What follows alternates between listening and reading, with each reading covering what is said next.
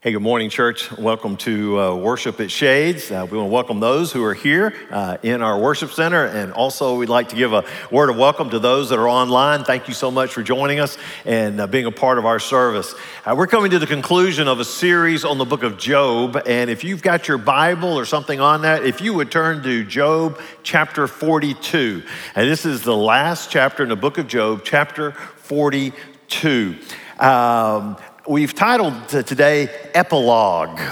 Epilogue. Always love the epilogue. Uh, you know, the epilogue is something that comes along at the, at the end of, uh, of some literary work. You've covered all the chapters and you get to the end, and it's usually used at the end to bring some kind of closure to the work sometimes in the epilogue, it will give you update on the characters. Uh, it may summarize some lessons that need to be learned, and it just kind of ties a bow around everything.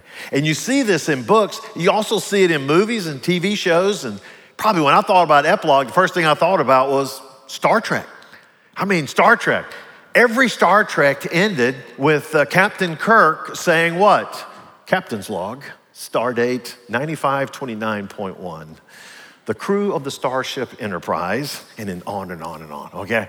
And, and what he does is in Captain's Log Update, he kind of gives you a summary as to what they learned in their latest adventure, and even sometimes kind of put a little carrot out there to say, this is where we're, we're going next. It's that epilogue ties a bow around everything.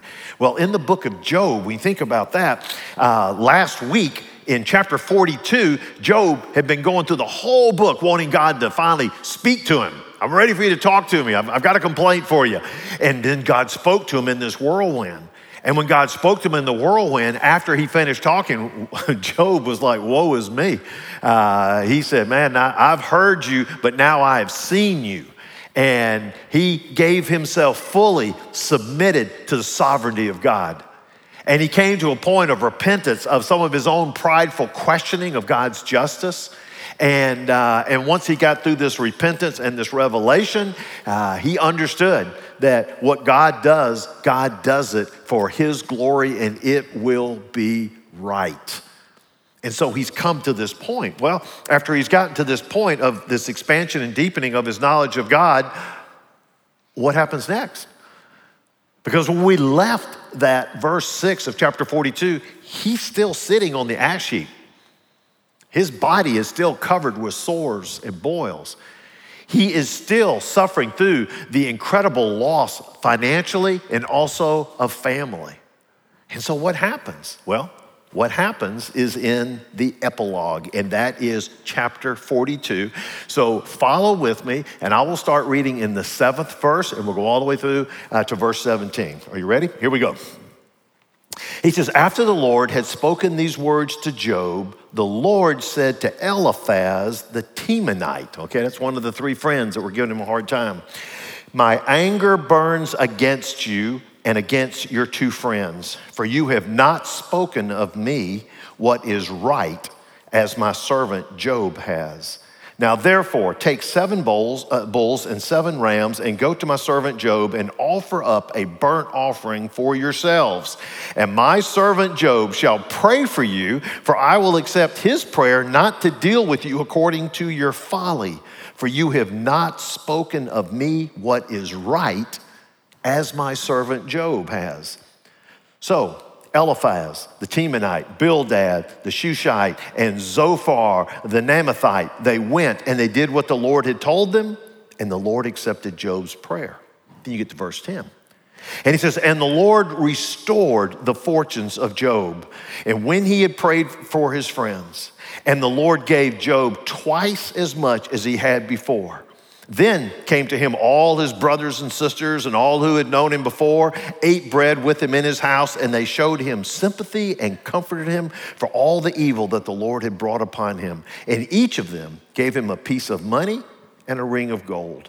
And the Lord blessed the latter days of Job more than his beginning. And he had 14,000 sheep, 6,000 camels, a 1,000 yoke of oxen, and a 1,000 female donkeys. And he had also seven sons and three daughters. And he called the name of the first daughter Jemima, and the name of the second Keziah, and the name of the third Keren Happuch. And in all the land, there were no women so beautiful as Job's daughters. And their father gave them an inheritance among their brothers. And after this, Job lived 140 years and saw his sons and his sons' sons four generations. And Job died an old man and full of days. Let's close in prayer. All right, all right. What a great close to the story. Hey, he lives to be 210 years old. He was 70 when it started, gave him another 140, gave him 210. Looks like some incredible things happen. Well, in that epilogue, in those verses, there are lessons that we can pull from that that will help us kind of summarize this book and uh, things I believe we can take with us. So I'd like for you to write these down. Let me tell you the very first lesson that we'll look at today, and that is the God of the Bible is a God of justice and mercy. The God of the Bible is a God of both justice and mercy.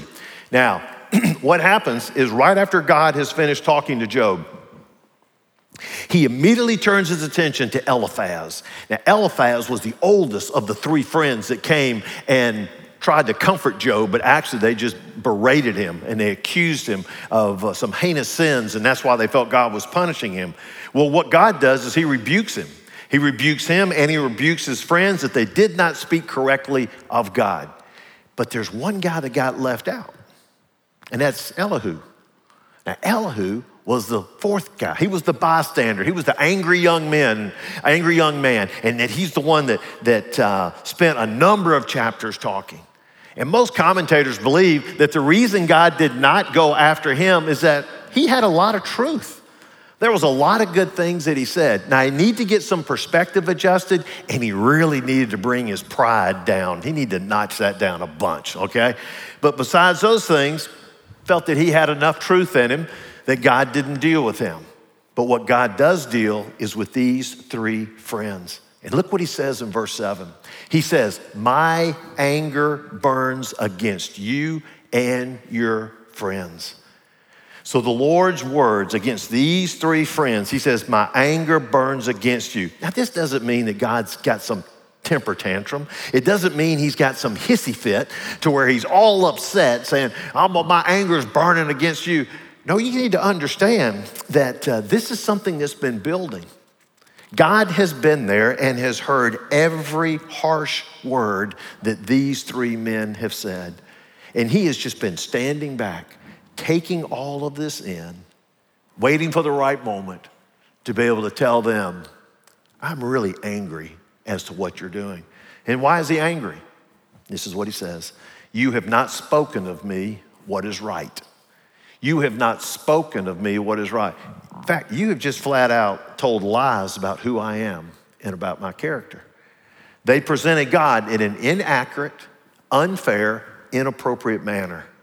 And in an effort to uphold God's justice, they totally ignored his mercy because they told Job, hey, you know why you're in this situation? It's because you sinned some heinous sin. And because you sinned this terrible sin, God is pouring all this punishment on you. And if you'll just ask for forgiveness of that sin, then everything will be right. Because in their mind, anytime you suffer, the reason is because you sinned. And what they have done is just gone all the justice and they completely left out the mercy of God. Not only did they leave out the mercy of God and they left out the sovereignty of God, they even left out mercy towards Job. Just the way they handled all of that. And so they had, they said wrong things in a wrong way with a wrong attitude. And from God's standpoint, that's just wrong. and uh, he said, I got to do something about it. Well, now, I don't know about you, but if I was one of those three friends and in this whirlwind and God is speaking through it, and he says, Danny, my anger is burning against you because of what you said about me. I'd be a tad nervous. I don't know about you, but I'm thinking, I'm getting ready, the hammer's getting ready to fall right here. And this God of justice that they were talking about shows the side of mercy because he's going to say, so that I don't have to put my wrath and punishment on you. I'm gonna give you an opportunity, an opportunity for forgiveness. And so, verse 8, he gives them some instructions. He says, I want you to gather seven bulls and seven rams. And you gather them because during those days, that when someone sinned, you would kill an animal and the shedding of that blood would cover sin. And so he says, do the sacrifice. Get them over here. Seven bulls, seven rams, put them together. And it's interesting because he says, I want you to do that, and I want you to bring and go to Job. Go to Job. And I want you to make this sacrificial offering to me and have Job pray for you. And the reason I want Job to pray for you is because he has my heart. I trust his heart. And so you have Job pray to me and ask me, God, to forgive you and to withhold my punishment. Burnt offerings accompanied with prayer equals divine favor. Okay, Job, God's servant. And, and in those verses, four times he calls him my servant. I love that. He says, Job, my servant. Job, my servant. Job, my servant. He's my servant. And he said, I want him to pray for you. He says, I will accept his prayer on your behalf. And so, what is happening is the one who was offended, Job, is now praying for those that were the offenders. And so, verse 9, it says, The three men did what the Lord had told them. They did everything they were supposed to, and now they're waiting. And they're waiting for Job to pray. It's just an incredible scene. You've got these three men who, not too long ago, were piling on Job, telling him how bad he was and how wrong he was, and that God was punishing him. And now the scene has so shifted to where these three men are in danger experiencing the wrath of God, and they are counting on this man, Job, to pray and be a mediator to God for them. That's pretty good. And the way it happened at the end of verse 9, it says, And the Lord accepted Job's prayer. Job, servant of God, being a mediator between God and these three offenders and their atoning sacrifices. God, Job prayed for him, God answered, he withheld his wrath and he withheld his punishment. The God of the Old Testament is a God both of justice and of mercy. But now look at point number two, and that is this God's justice and mercy are revealed at the cross. Don't miss this. God's justice and mercy are revealed at the cross. The book of Job is pointing beyond this mediation incident to a grander scale of mediation between God and all of mankind. That mediator is Jesus Christ, who gave himself as an offering for sins and lives to make intercession for us. So, even on the small scale, as Job was the mediator between these three friends and God, it points to something even larger. And that is Jesus Christ on the cross at Calvary, dying for our sins and being our mediator uh, between us and God. 2 Corinthians 5:21. 2 Corinthians 5:21 says this, "For our sake he, God, made him Jesus to become to be sin who knew no sin, so that in him, Jesus, we might become the righteousness of God. Hey, follow that, that passage. Our sake, God made Jesus to be sin. On one hand, you have Jesus Christ. He knew no sin. He was completely obedient to everything that God had asked him. He was perfect. And God made Christ to be sin, not to be a sinner, but sin, all of sin. And it says that God took our sin and imputed our sin, credited our sin to Jesus Christ, and put all the sins of the world on him. And so when Christ was on the cross, God made Jesus to be the thing that he hated the most, and that is sin and the thing for which he has infinite wrath. And God credited all of our sin to him. Consequently, as all sin was imputed to Jesus, all Jesus' righteousness was imputed to us and was credited to our account. And so God imputes or credits all of Christ's payments, all of his obedience to us. And because of the cross, God's justice was satisfied. And God now looks at us those who've accepted Christ as Savior, as if we were His own Son, and He sees the righteousness of Jesus in us. This is called the Great Exchange. This is the Great Exchange. We exchanged all of our sins and gave them to Jesus. Jesus took His righteousness and gave it to us. That is the Great Exchange. Jesus became the thing that God hates the most, in that sin. And we become the thing that God loves the most, and that is righteousness. That is the great exchange, and it's what happens through the cross. It is the way that justice is mercifully satisfied for us.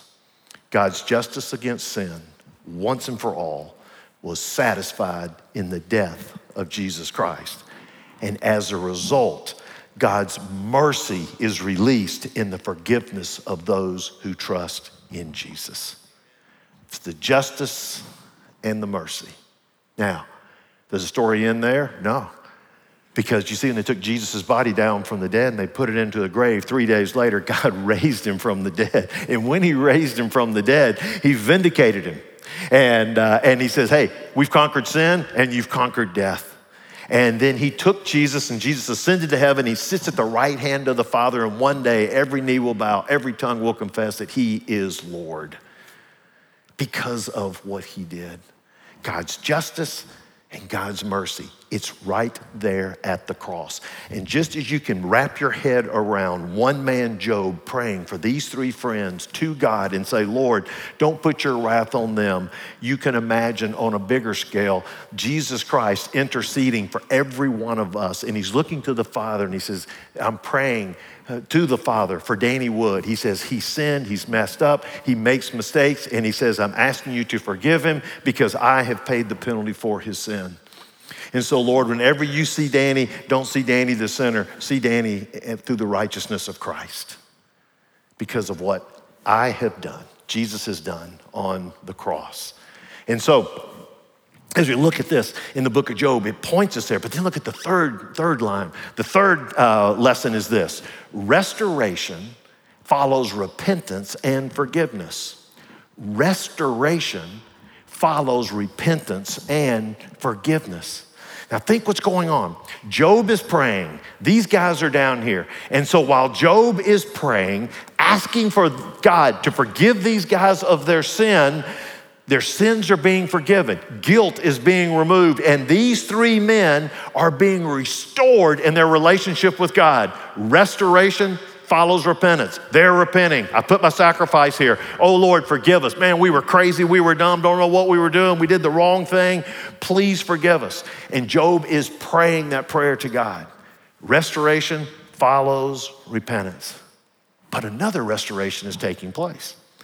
The only way that Job could pray to God that God would forgive their sins against him is that Job would have to forgive them for their sins against him. Does that make sense? He can't sit there and pray and say, Oh God, forgive them for what they've done, but hold malice in his heart towards them. He can't do that.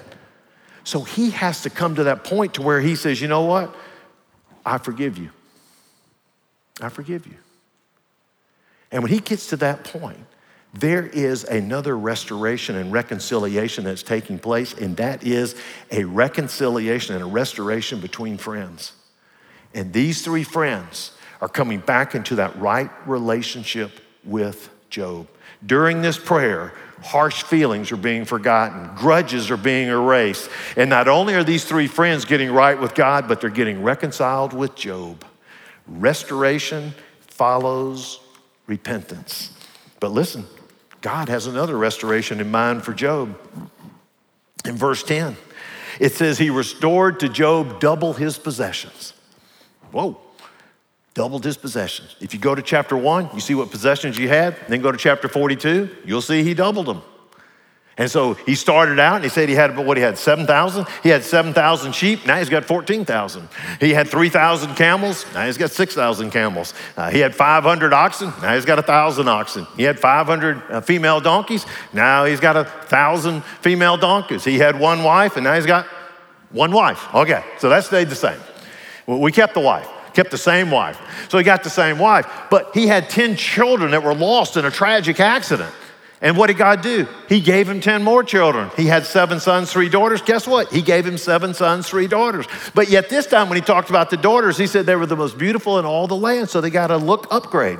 So, uh, and then not only that, but they got their rights expanded because he said he included her in the will. He put them in the inheritance. I don't know about the other three if they were in there or not, but these three are in there. And so, wow, everything gets improved over here and that God restored all of this. Now, listen, I don't think Job ever thought that his situation would improve while he was living on earth. When you read his comments, it's not like he says, I can't wait to when this gets all through and I get all my business back on, on the ground again and have more children.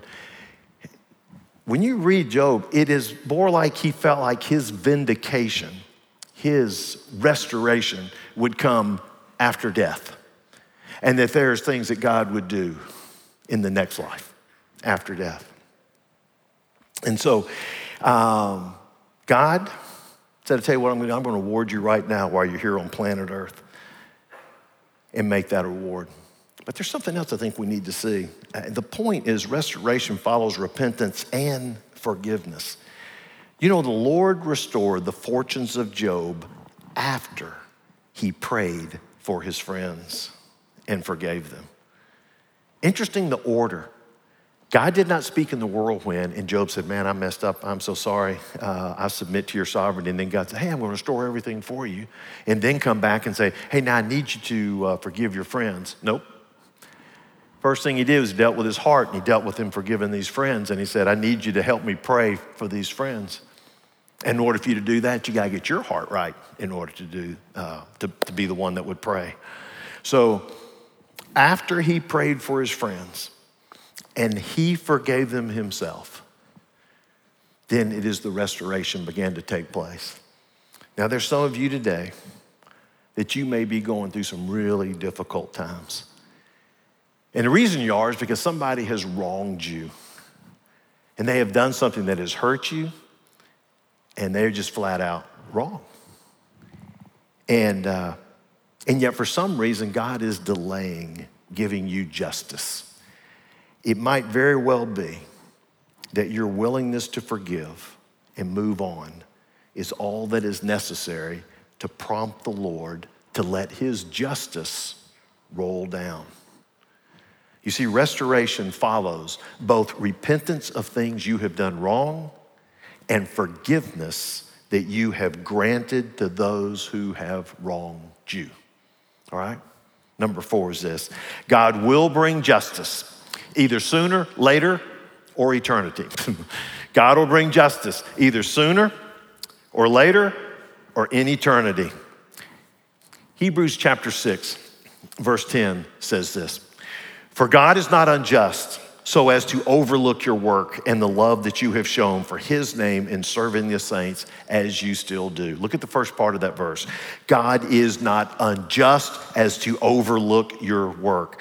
Listen, there are some of you that are watching now, some of you that are listening to this right now, that you have been terribly abused you have been victims of the worst kind of mistreatment. You have been taken advantage of by someone you trusted. You've been abandoned by your mate. Maybe you have been treated unfairly. Maybe somebody has ripped you off and it has just never been made right. I just want to remind you of, of at least two truths. I want to remind you of this truth, and that is God does not forget. God does not forget. And the second truth is that God does not adjust his plan on our timetable. He does not adjust his plan to our timetable. It's almost as if God has an accounts settlement desk, but it doesn't operate between nine and five, and he doesn't handle our case when we like it to be handled. Job, after going through all his suffering and has waited all this time to be vindicated, and then out of the whirlwind, when he least expected it, God speaks to Eliphaz and he says, Hey, you guys were wrong. You guys were wrong. And there's some repentance and some forgiveness that needs to go in over here. We need to understand that God hears everything. Now, he didn't say anything at the time, but he heard it all. He is not unjust to forget one idle word. And I can assure you that he will not overlook one wrong act that's been committed against you. He has a perfect plan, and his plan is unfolding. And when his timetable says now, justice will roll down, and his account settlement desk will take swift action.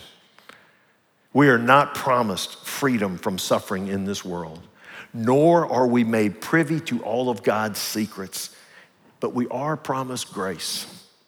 And God is faithful and He will bring justice to pass. If not now, later. And if not later, in eternity. God will make it right. And He has to do this because it's a part of His character. He has an habitual truthfulness about Him. But for all of us right here and now, there is grace and there can be hope okay? Number five is this God uses suffering to produce endurance and character. God uses suffering to produce endurance and character. When Job was going through uh, all of his, his, his complaining and questioning, he made a statement in Job 23, verse 10 says this But he knows the way that I take, and when he has tried me, I shall come out as gold. Whoa in the middle of all that he's going through. This is incredible. He's saying, you know, even in the midst of suffering, even in these times of questioning, he believes he will come out a better man. I will come out as gold. When God is finished dealing with him, there will be godlike blessings that will emerge following this affliction. You see, the Lord knows what you are walking through, and it is not without purpose. And this is affirmed in the New Testament book of James, and James chapter 5, verse 11, when he talks about Job. Look what he says Behold, we consider those blessed who remain steadfast. You've heard of the steadfastness of Job, and you have seen the purpose of the Lord and how the Lord is compassionate and merciful. Look at that. He just kind of summarizes the book of Job, the steadfastness of Job and how God, he, God has a purpose, God has compassion, and God is merciful. The steadfastness of Job, that word steadfast, it's a Greek word that means capacity to stand under a load. And it means that you that when you go through this suffering, it builds this capacity, the capacity to stay under a heavier and heavier load. And it means you keep on even when the pressure tempts you to give up. It's that quality of standing your ground, of holding out, of enduring these times of trouble. And he says, even as Job did that, so also we need to be doing that. Because whenever suffering comes, it leads to endurance. Romans chapter 5, verses 3 through 4 says this But we rejoice in our sufferings, knowing that suffering produces endurance, endurance produces character, and character produces hope. Suffering produces endurance. And when I get the endurance, it produces my character, and then that character produces hope.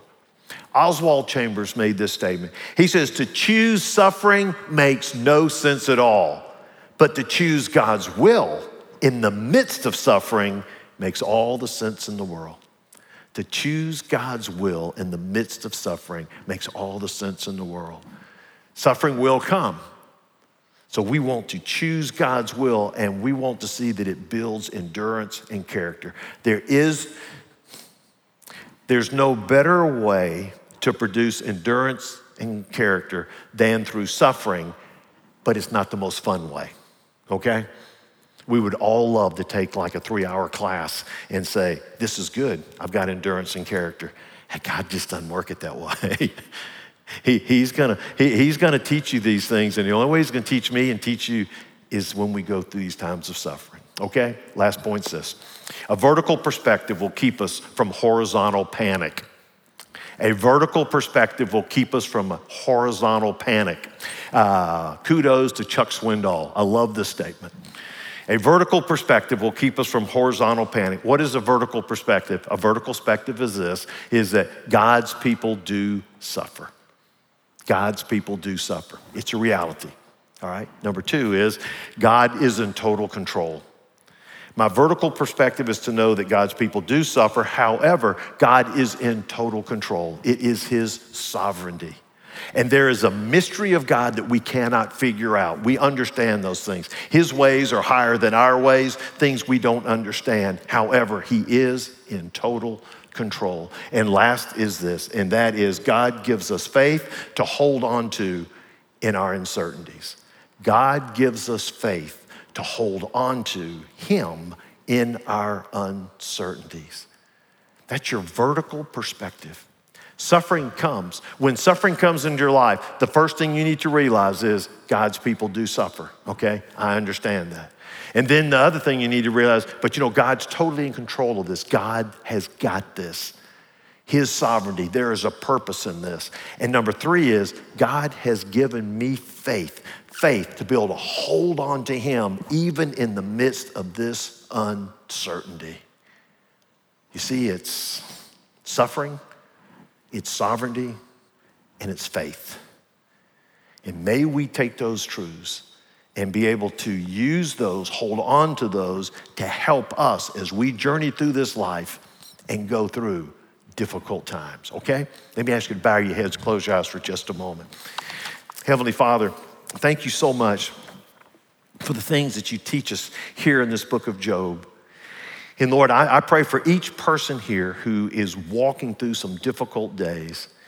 And, um, and it's not by accident that, that we are studying this book at this particular time for those particular people.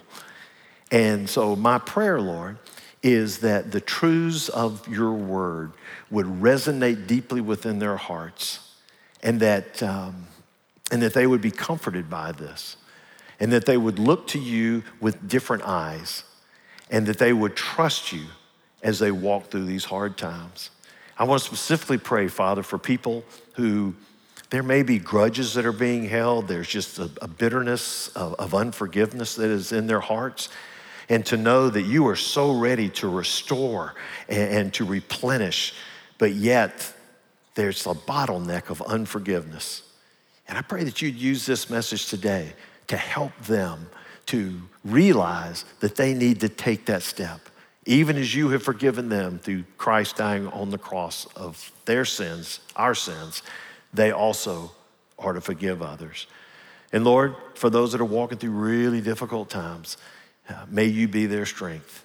May they see the sovereignty of God, and may you give them the faith to wrap their arms around you during those times of uncertainty. For it's in Jesus' name we pray. Amen.